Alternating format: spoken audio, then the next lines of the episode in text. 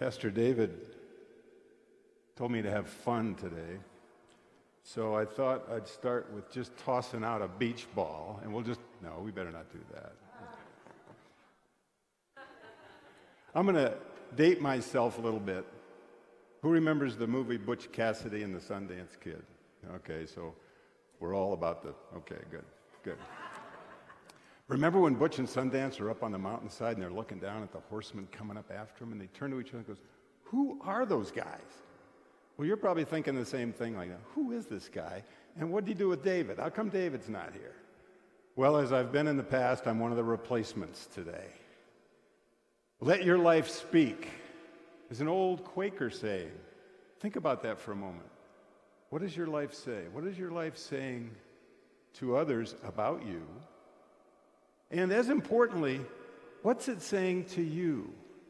What is your life verifying to you about who you are? Each of us has a story. What's your story? Stories are how we've learned about our faith and about each other for ages. The Bible is full of stories. we we learn by these relationships with people. I think that's what we're looking for in life that relationship where we look our friends in the eye and we learn about them. Now, to tell one story, especially in a room like this, there's some risk in that. It requires a degree of trust between the speaker and the listener. So today I'm willing to take that risk and share my story. Everybody willing to come along? Okay. Now, the first thing, if you go to think about what's your life saying, I go to uh, Rick Warren's book, The Purpose Driven Life. And the first sentence in that book is pause for concern because it says, It's not about you. Well, wait a minute. If it's my story, how come it's not about me? But as Christians, our story is really not about us, it's about God. Right? So we each have a story that might be about us, but more about God and how God has worked through our lives. And that's the story I want to share with you today. Dietrich Bonhoeffer wrote that preaching, which has its roots in practical works, but also in the lives and experiences of the community, is much more relevant. So, with that, I like to take a look back. I've found it to be very helpful to look back over my life and just see how, while I maybe didn't realize it at the time, God was in the middle of it. God was there all the time, even the times when I drifted a bit. We're all searching for that relationship and that meaningfulness. But sometimes we put up walls. We don't want people to get in. We don't want people let people get too close. It's hard to have that conversation. Maybe it's over a cup of coffee you can start to just nibble away at that conversation, but it's hard to do that. Now I say that, but on the other hand, look at what we do on social media. Don't we kind of share everything sometimes? We think we're more connected in this 24/7 electronic world where we have our handheld computer that happens to be a wireless radio that we carry around and, and we talk to each other on that, usually by typing. Does anybody talk anymore? I, I, saw a statistic one time where if you call somebody, there's like a 30% chance they're going to pick up the phone, they're going to let it go to voicemail. But if you send them a text, there's about a 60% chance they're going to respond. It's easier to text. Well, today, I'm not going to text. There's no wall. I'm not going to put a Facebook post out there. This is just between us. This is me. I'm an average guy I'm a deeply flawed man, blessed by God's grace, love, and forgiveness. I could probably stop right there, and that's not a bad little sermon. But there's a little more to the story. But let's have a prayer first. May the words of my mouth and the meditations of our hearts be acceptable to thee, O Lord our God, our rock and our Redeemer. Amen. Now, if you're going to tell your story, you got to get comfortable. So I'm going to try this. Tim said he often thought about doing this, but I'd rather just sit down and tell a story. I grew up in a small town in eastern South Dakota, not unlike dozens of small farming communities in the Midwest. Three stoplights, grain elevators down by the railroad track, no McDonald's. We had to drive all the way to the big town in Sioux Falls to find a McDonald's.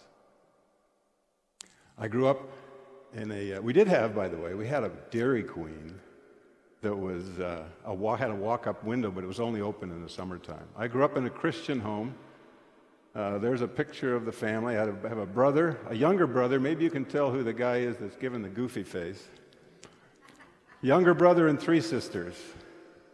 Went to church and Sunday school at the Methodist Church right there in town. The Methodist Church had that location on the corner of the state highway through the town and the main street. So there was the Methodist Church. Started in 1877 in this little town. My father held many different roles in the church, uh, from chair of the trustees to head usher. One day in junior high, I got really bored with Sunday school, and he said, No problem. If you're bored with Sunday school, you're going to usher. So I ushered. Don't tell Roger Jones, but I've been ushering since about seventh grade. Okay? Back in those days, we walked people down the aisle and handed them the bulletin as they moved into the aisle, a little bit different than we do it today. My mom was very much involved with the church. She didn't drive, though. She walked everywhere. She'd walk to the grocery store. She even walked to this thing she called a circle meeting at the church. And I often, what is a circle meeting? Who sits around in circles? But my mom would, would go to the church uh, for circle meetings and always walk. My father owned a small family business called a locker plant. Now, I won't go into details about a locker plant, but let me just say I know how sausage is made. I worked for my dad from probably about age 10 uh, when I started sweeping floors. and He'd pay me a nickel. And I worked all the way through high school, and, and before I left to join the Navy, I was his chief butcher. He wanted me to take over that family business, but I had a different idea. I was an avid reader, and I'd read about the world beyond South Dakota, and I knew there was something out there. So I joined the Navy to see the world. I've seen the world from a P 3 aircraft. It's mostly water, but I've seen it. There's a shot of one of the most beautiful airplanes in the world, and uh, it got me home many a time. A little story about a P 3.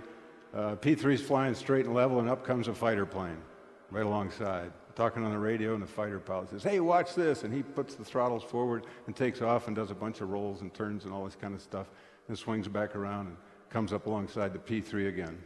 P 3 pilot says, Hey, watch this. And the P 3 pilot, the aircraft just stays maintained straight and level.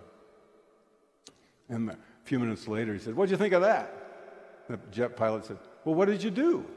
Well, I got up, I went to the back, I went to the bathroom, got a cup of coffee, and came back. So that was what I liked about the P3.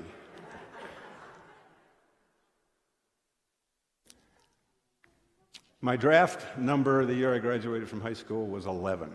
Vietnam was still in full force, and I thought, well, I will beat the draft, so I enlisted in the Navy. I was 17. I went off to uh, the Navy's nuclear power school, and after nuclear power school and the nuclear power prototype out in the deserts of Idaho, I was selected to go to school to get my engineering degree. The Navy sent me to school and said, Here, here's your duty station. Go and get a degree. The drift kind of started then. The foundation that had been laid as a kid in church, I kind of drifted away from that. Sometimes we drift. I should have known what that drift was, but I was too busy doing things. Just before my senior year, I met my, my wife, Cindy, on a blind date 44 years ago last month. My parents met Cindy six months later, the day before we got married. So here's a, here's a young Navy guy in college marrying this woman that my parents hadn't even met. And she, had, by the way, had two kids. My dad took me aside that evening. That was a little dinner thing, what we would call today a rehearsal dinner. We didn't have much of a rehearsal because it wasn't a big wedding. Our best friend stood up with us, and that was the ceremony in a church. But my dad took me aside and somewhat laughingly said, You're either the dumbest guy I know or you're the bravest guy I know. And the jury's still out on that. But after 44 years, I think the bravest person I know is my wife. I have hundreds of favorite pictures of my wife, but this is one of the top. This was taken a few years later. My role in this marriage is to, was to bring Cindy Meddy to events, because that's what I did. And uh, that picture tells a lot about my wife and who she is. This young family, instant family, 22 year old guy with an instant family. Graduate, we graduated, I was commissioned as a Navy officer, and off we went to Pensacola for flight training in Corpus Christi, and eventually to a P 3 squadron at, at Moffett Field, California, in the Bay Area. The drift was subtle. I should have seen it. Three things happened in my life where God, I think, was trying to get my attention as I look back. The first of which was in 1978. We were deployed to Adak, Alaska, in the Aleutian Chain. Now, if you've ever heard of Adak, it's also known as the birthplace of the wind, and there's a reason for that. But we were tracking Soviet submarines, and uh, that's why we went to Adak.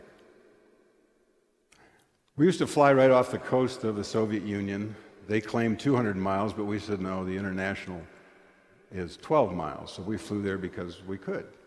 Now, it was a special flight. It took a lot of special navigation and communications to, to make sure we were all safe. I was an instructor navigator communications officer at the time. There were two of us at Adak at, during that, that point. And anytime a new navigator flew on one of these flights, one of us would always go with him. So the next day was going to be one of these flights, and we flipped a coin, and my friend went on the flight, and I decided I was, my crew was going to take what's called the ready alert to be able to launch within an hour the next day on whatever reason. Little did I know that the next day, that aircraft with an instructor navigator and a brand new navigator and 14 other men would have to ditch at sea. It's a big airplane. This happens to be the book cover or some book cover art from a book that was written about that event. The number one engine, which is the one there that's trailing smoke, uh, caught fire and they couldn't get the fire out. And they were too far away from anything to land. So they had to put that aircraft in the water. Anybody ever seen the, the show uh, The Deadliest Catch? It kind of takes place in the northern Pacific and the Bering Sea, and that's where we were. Picture that water and putting that airplane down with 15 men on board. It's amazing the aircraft even stayed afloat, but it did for 90 seconds.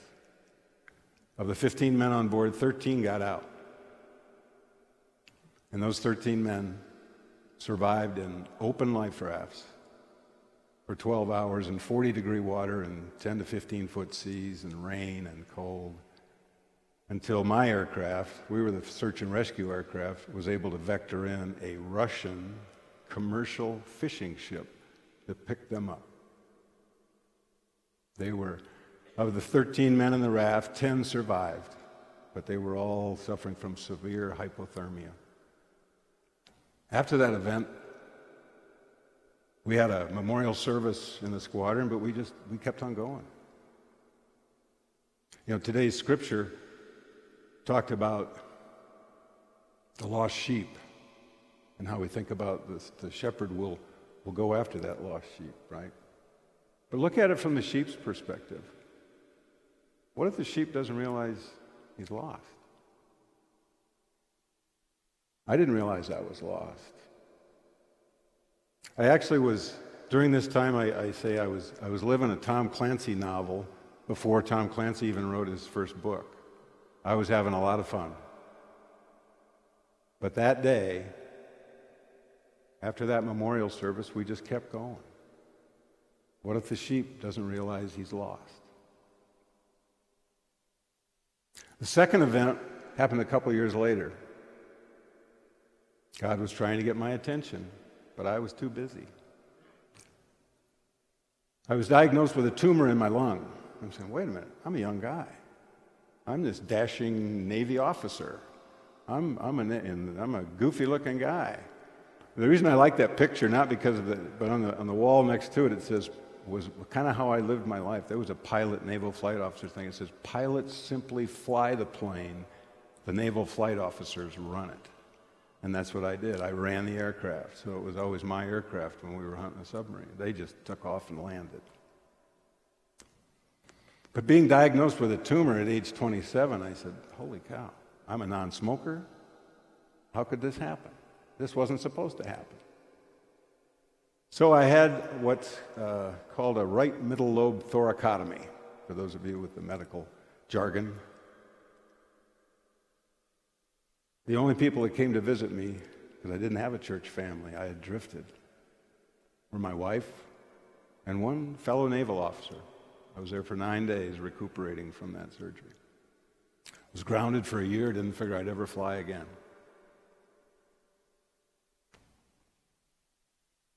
What if the sheep doesn't know he's lost? The third event came after we'd been in the Philippines for two years. We moved back to Moffett Field, and I was back in the same kind of a similar job that I'd had before, working in the flight simulators. I was with my best friend, who was a civilian maintenance manager for the flight simulators, in his office one day, and he had a heart attack.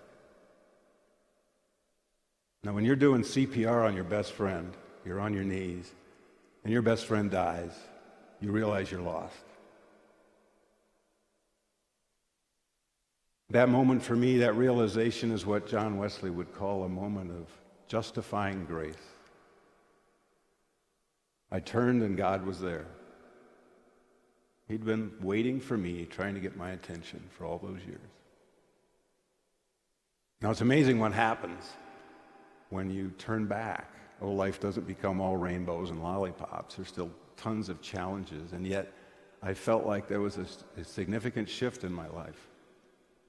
I started to walk that path that John Wesley would describe as sanctifying grace. We joined a church in Cupertino, California. The first morning we were there, the person that greeted me was that same Navy, flight, Navy officer who had been to the hospital to see me. I didn't even know he went to that church. Cindy became Sunday school superintendent, and one day she's sitting in the kitchen going, I think I need a third and fourth grade Sunday school teacher for Saturday, and I have no idea who it was going to be. And I walked into the kitchen, and she said, I know who it's going to be. So I started teaching third and fourth grade Sunday school. I taught that for 15 years. I shared my stories, Bible stories, had a lot of fun. After the Navy, I worked in the Silicon Valley in high tech for almost 14 years. And after that many years of 60 to 80 hour weeks, and I was in Asia eight to 10 times a year, my doctor suggested I change careers. He said, This is probably not a healthy way to live, all this kind of work. I had a friend who lived in Henderson. He said, Come to Las Vegas. Las Vegas? Who would, doesn't everybody live on the strip? I don't want to live on the strip. But we moved to Las Vegas. God's hand was in that. I didn't know why, but God said, Go to Las Vegas. We found this church the evening before we were going to meet with the realtor the next morning. I can still see Cindy looking in a window over there, the office window, going, I wonder if they have a UMW group here. And those of you who know Cindy know she found that answer. A couple weeks after we joined the church, I was sitting in the other, other room, other building over there. Reverend Phil Nelson tapped me on the shoulder and said, Hey, I heard you used to teach Sunday school in California. And that's one of those red flag moments. It's like, and uh, she said, We need a junior high teacher. We can't seem to keep one. So I started teaching junior high. Taught junior high for 10 years here. If you want to have one of the most amazing experiences of your life, Go teach that age group. They're looking for people who can be mentors and show them the boundaries. I had a lot of fun. To this day, sometimes you might see me in the back as I greet some people who had been in my class over the years. I've found that anatomically I've changed. My heart now is kind of right here sometimes. And when I get the greeting, a secret greeting that we had, it's a Tibetan greeting from, from one of the kids or now one of the young adults, my heart, you'll see me pick over to pick my heart back up or lean over to pick my heart. I wondered why God has sent me here. I figured, okay, it's to be a junior high Sunday school teacher. That's what he needed. That was okay for me. But then about seven years ago, Gene Akers asked me to consider Stephen ministry. And I said, whoa, not me. I mean, that's, that's for other kind of people. I don't really have time for that. I was working in the sound booth. I was teaching junior high. I figured, isn't that what God wanted me to do? And yet, when God wants you to do something, He keeps putting reminders in your way. So for a couple of years, Gene and others would continue to invite me to become a Stephen minister. I finally went to the class, took the class, and it was mo- one of the most rewarding things I've ever done. I learned so much about how to better interact with people and maids, and, and learned really how to become an ambassador of Jesus Christ. That's what Stephen ministry is. And I met some of the most wonderful people. To go through a class with, with other folks and learn their stories is just amazing. Some of the friendships that we've developed are, are really, really special to me.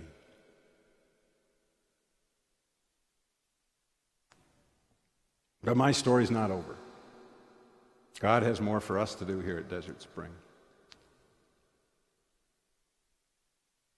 Honor is a word that doesn't get used much anymore. It's kind of an old fashioned word, but I'm kind of an old fashioned guy. Being a Stephen minister and, and being involved with that, as a Stephen minister, walking with someone in crisis is an uncommon honor. To be invited into the most intimate details of their life and share with them in that crisis is being Christ to them. So it's an honor for me to be a Stephen minister. So, what's your story? What more is God asking you to do? Be open to the questions. The scripture today about putting on the armor of God is one of my favorites from Ephesians chapter 6. Some people ask me, why do you greet everybody on Sunday mornings? Well, I like to. Especially, this is my service. I like the 8 o'clock service. And here's why. I figure that some, at, at some point, someday, someone's going to really need that welcoming smile, that handshake, and that really will make their day. I don't know when it's going to happen, but I keep doing it. One other story I'll share with you before I close. Pastor David asks the uh, Stephen ministers to come to the front during the closing hymn for people to come forward and pray. And I know that can be intimidating to come down in front. It's like, well, I don't want anybody to know I need somebody to pray with me. So we, we stand down here, and, and one day, a couple months ago, I'm standing here, and something inside me said, Move. So I moved. And I prayed with four or five people during that closing hymn. I walked. And I'm, I'm going to continue to do that. I don't know what caused me to move. I mentioned it to Pastor David a couple of weeks ago, and I said, Could that have been the Holy Spirit kind of moving me? He said, Yeah, it could have been. I said, Well, do you mind if I keep doing it? And he said, There's no way I'm getting between you and the Holy Spirit, so keep doing that. So if you see me come toward you during the closing hymn, I just want to say a prayer. In 1 Thessalonians, Paul wrote, Be thankful in all circumstances, for of such is the will of God in Jesus Christ for you. My faith journey has been shaped by a lot of people, some of whom are in this room today, so thank you. And in closing, I'll say I'm, a, I'm an old Eagles fan, but not Philadelphia. It's the band. One of my favorite songs is by Don Henley, who was the Eagles drummer. And it was on a solo album he did. It's called My Thanksgiving. I won't sing it, but a few of the words are this I've got great expectations, I've got family and friends, I've got satisfying work and a back that bends. For every breath, for every day I'm living, this is my Thanksgiving. So, what's your story? I'm just an average guy with an average story. But God's been working in my life, and I know God is working in your life. With whom could you share your story? What's your story going to be? Let your life speak. Amen? Amen.